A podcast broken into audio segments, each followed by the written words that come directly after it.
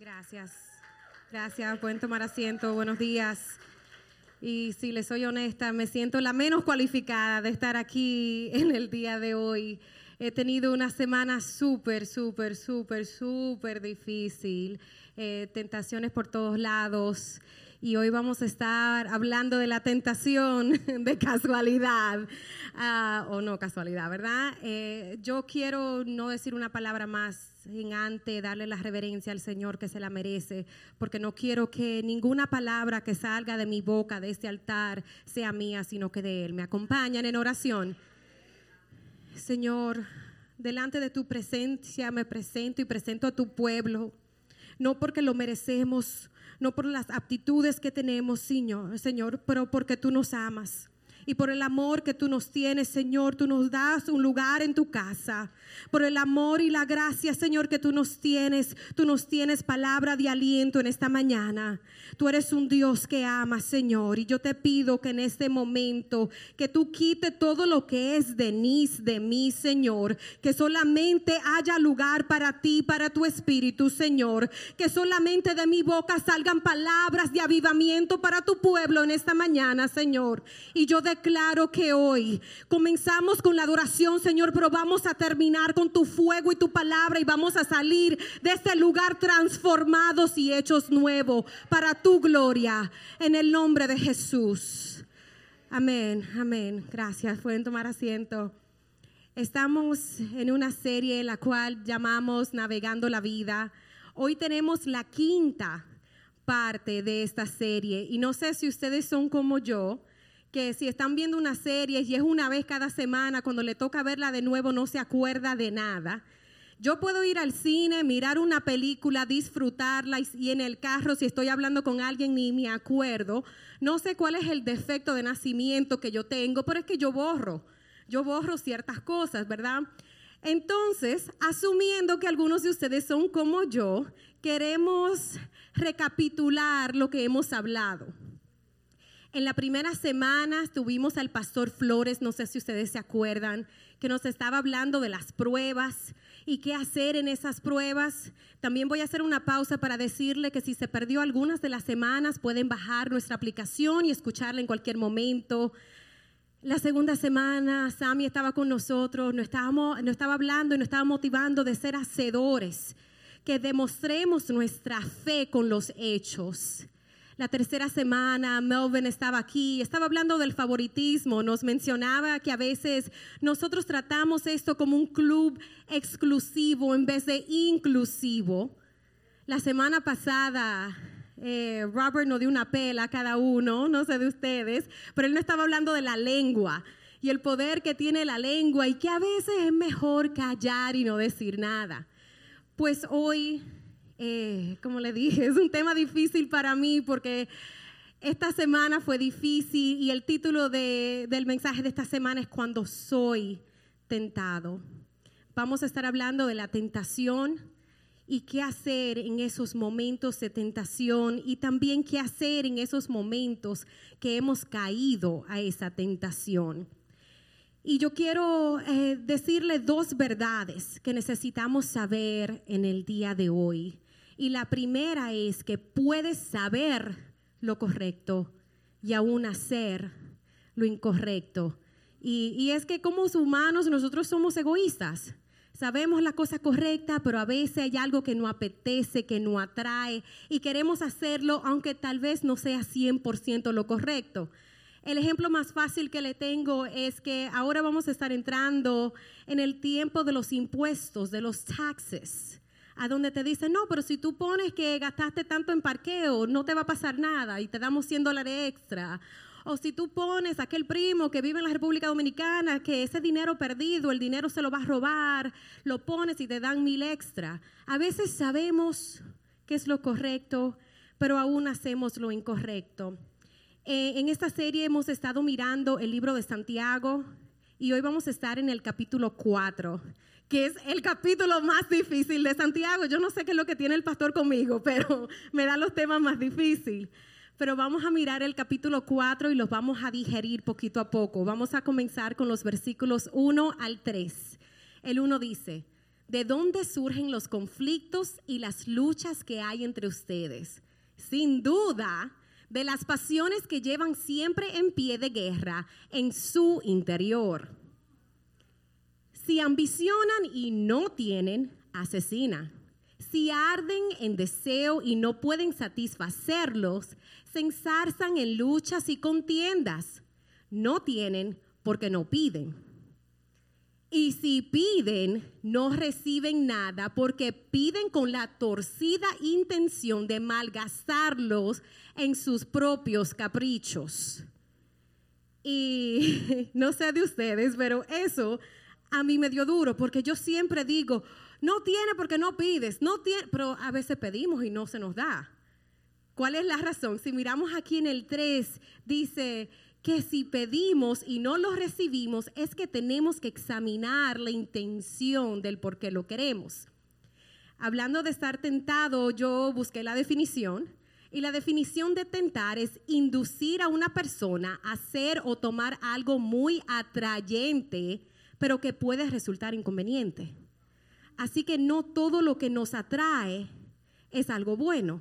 Sí tenemos deseos naturales y deseos que el Señor nos quiere llenar, pero tenemos que tener cuidado con aquella atracción natural.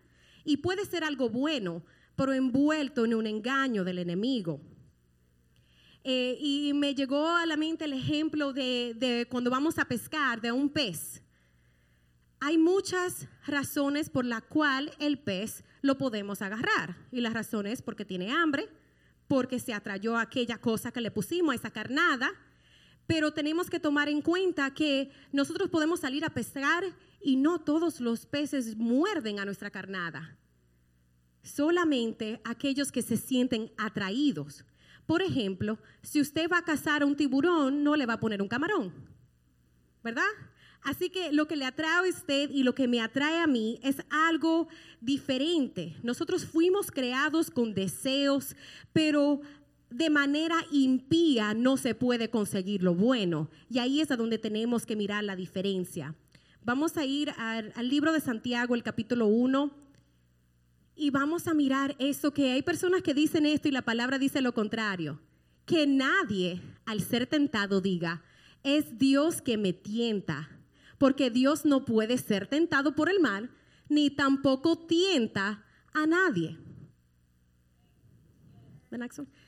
Todo lo contrario, cada uno es tentado cuando sus propios malos deseos lo arrastran y seducen.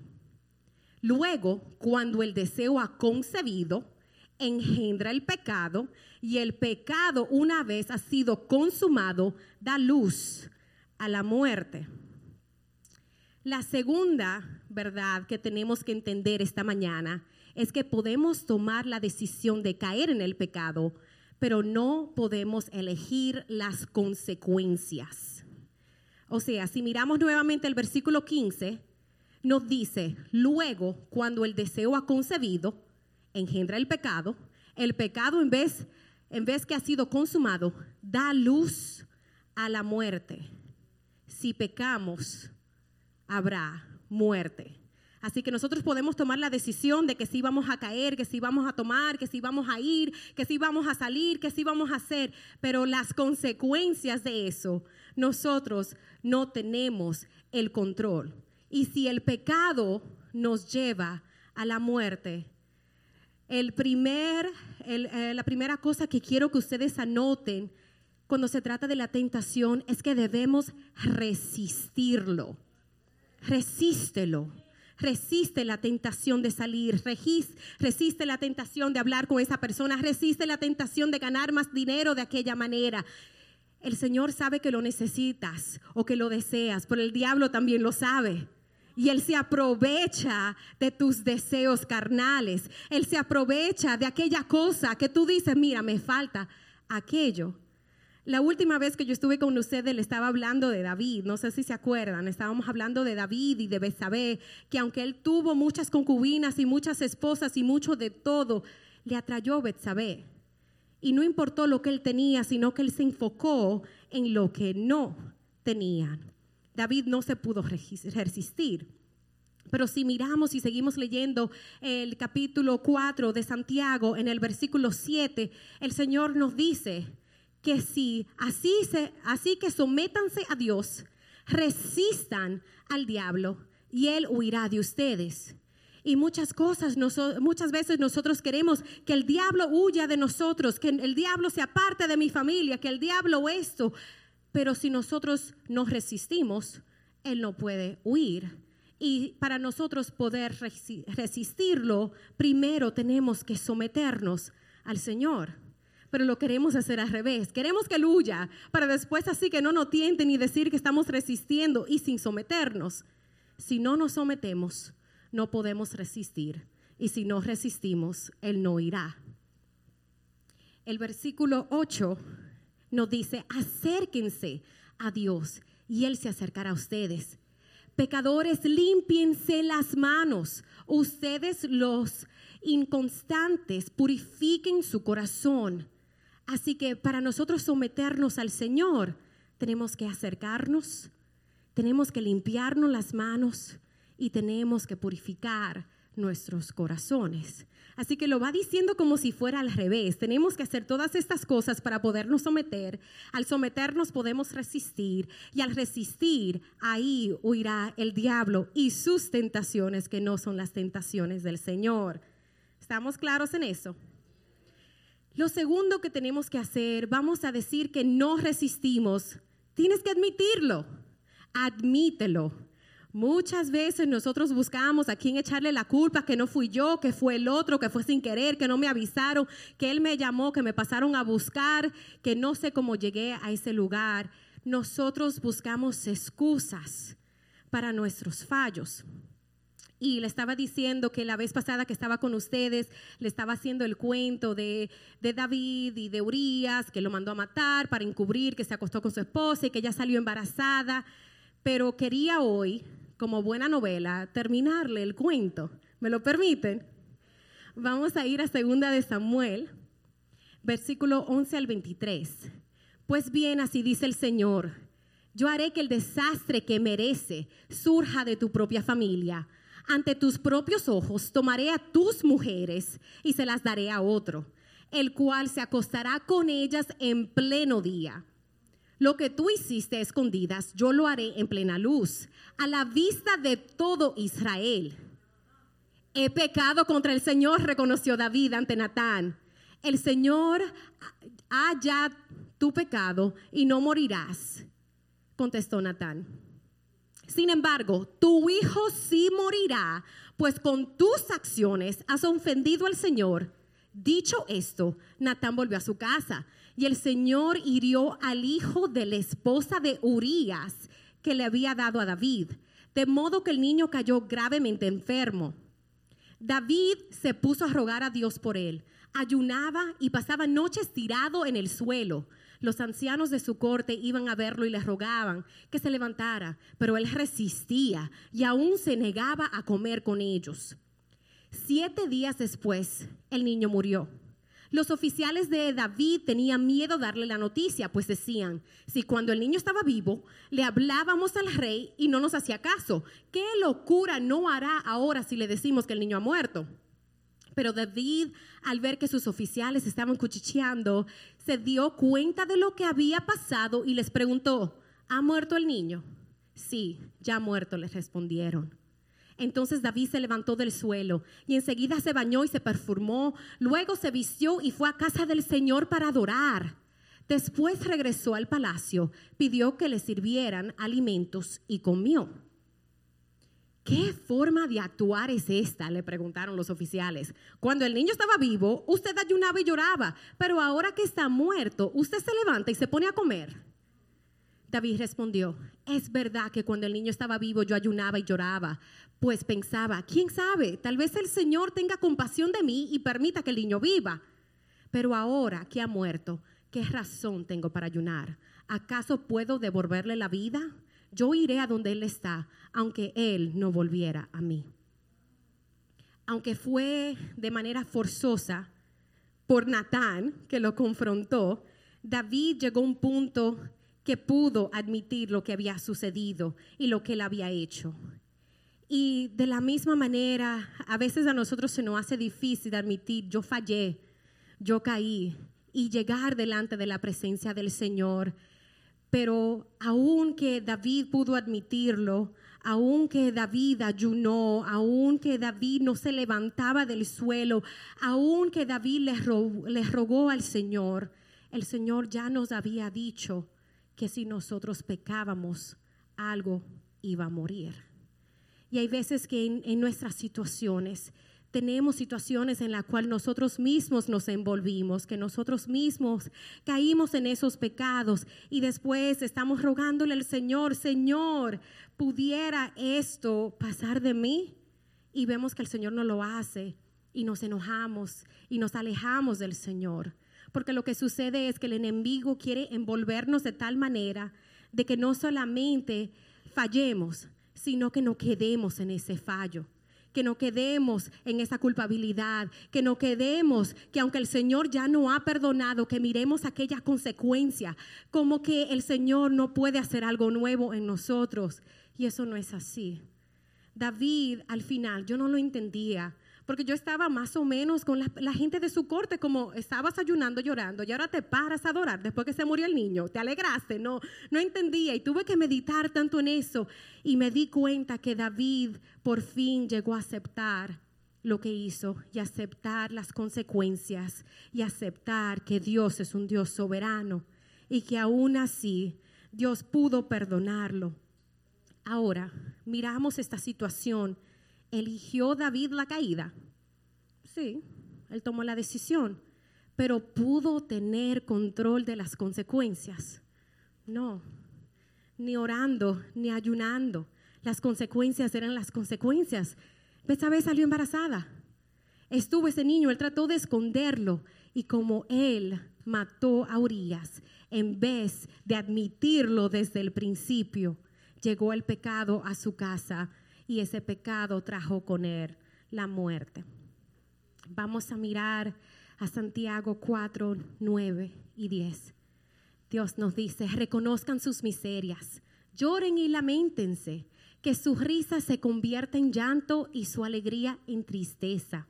Humíllense delante del Señor y Él los exaltará.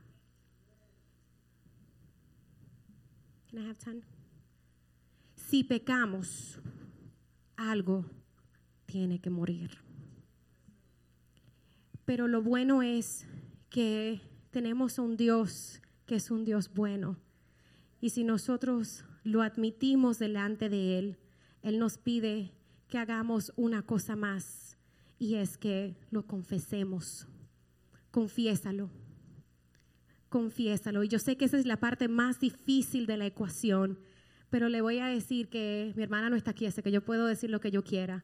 Mi hermana tenía como ocho años, estaba en segundo, tercero de primaria y ella, ella no es que no es bonita ahora, pero ella era una niña linda, ella parecía una muñequita de porcelana cuando chiquita y le estaban molestando, le estaban con lo que se llama bullying ahora, unas muchachas en, el, en la clase y le decían, se hicieron hacer como que eran amiga de ella. Y ella les confesó, oh, me gusta tal muchachito. Bueno, después usaron esa información para decirle, si no nos da tu almuerzo, le vamos a decir al muchachito. Si no nos hace la tarea, le vamos a decir al muchachito. Y fue tanto y tanto que ella llegó a mí, yo tenía, si ella tenía 8, yo tenía 16, y llegó a mí y me dijo, me están molestando en la escuela, no quiero volver, le van a decir al muchachito que me gusta, que no sé qué. Y yo le dije, mañana cuando tú llegas a la escuela, tú le vas a decir al muchachito, mira, tú me gustas. Y ya se acabó porque no van a tener nada contra ti. Y si él dice, bueno, tú me gustas también, tiene que hablar con mami y papi, ya eso no es cosa mía. Pero al otro día, ella fue y le dijo, mira, a ti te van a decir que tú me gustas y es verdad, ¿ok? El muchachito dijo, ok. Y ahí paró el bullying. ¿Por qué? Porque si nosotros confesamos, el enemigo no lo puede usar a nuestra contra. Solamente cuando nosotros tratamos de esconder es que el enemigo lo puede usar. Pero si yo digo, yo soy imperfecta, yo fallo, yo me enojo mucho, yo tengo este problema, pero ese problema yo se lo entregué al Señor, que puede ser el enemigo contra mí. porque ya yo lo dije y ya yo lo entregué a los pies de mi Señor. Porque si es verdad, lo he dicho varias veces esta mañana, si nosotros no resistimos y llegamos a pecar, alguien, algo tiene que morir. Y a veces ese algo ha sido nuestras relaciones. A veces ha sido una amistad. A veces ha sido un trabajo que tuvo que morir. A veces no hemos tenido el tiempo de reparar eso y pensamos, bueno, ya, eso lo pasé. Yo pasé por eso por muchos años. Algunos de ustedes ya saben, pero yo llevo 11 años divorciada y yo sentí que por muchos años por el error que yo cometí, por fallarle al Señor, por romper la promesa que no que yo le hice a ese hombre, sino que el Señor, que el Señor no podía hacer nada más conmigo. Y el Señor me dice, algo tuvo que morir, pero yo soy el Dios que resucita. Yo soy el Dios que hace toda cosa nueva. Yo soy el Dios que te da más de lo que tú puedas pensar o concebir. Pero yo necesitaba que tú, Denise, lo confesaras. Yo necesitaba que tú, Denise, que admitiera que tú fallaste. Yo necesitaba que tú me entregaras a mí, a, ti, a mí tu corazón y no a ninguna otra persona de una vez. Yo necesitaba hacerte nueva antes de que tú pudieras estar en otro lugar, en otra relación y en otro matrimonio. Porque ese próximo matrimonio va a ser de mí, dice el Señor. Y yo lo recibo y yo lo confieso. Y el enemigo ya no va a poder usar mi divorcio contra mí. Porque yo hasta en el altar no me quería parar. Porque yo decía, Señor, yo te fallé. ¿Cómo es que yo voy a hablar y voy a decir tu palabra si yo misma no la cumplí? Así que esta mañana yo quiero que los sugieres pasen. Van a tener unas tarjetitas para cada uno de ustedes porque yo quiero darle la oportunidad de que usted como yo se libere de todo aquello que el enemigo quiere usar contra usted. Así que si es algo que usted le tienta, que aún no ha caído, yo quiero que lo escriba. Si es algo en el cual usted ha caído y todavía no lo ha admitido, yo quiero que esta mañana usted lo admita si hay algo en que usted quiere confesarle al Señor, yo quiero que tome esa tarjetita y que lo confiese. De manera simbólica esta mañana nosotros nos vamos a liberar del agarre que el enemigo ha tenido con nosotros por demasiado tiempo ya. En el nombre de Jesús yo estoy declarando que al escribir de manera simbólica nosotros estamos soltándonos de aquel agarre, no estamos soltando de aquella culpabilidad y se la vamos a entregar al Señor todos juntos esta mañana. Si usted se siente que necesita un Natán, yo quiero que usted y su tarjetita pasen al frente, el altar va a estar abierto. Nosotros vamos a hacer su Natán. En cuanto usted esté listo, le pido que se ponga de pies con su tarjetita en la mano. Porque hoy, de manera simbólica y de manera profética, vamos a salir de este lugar libres.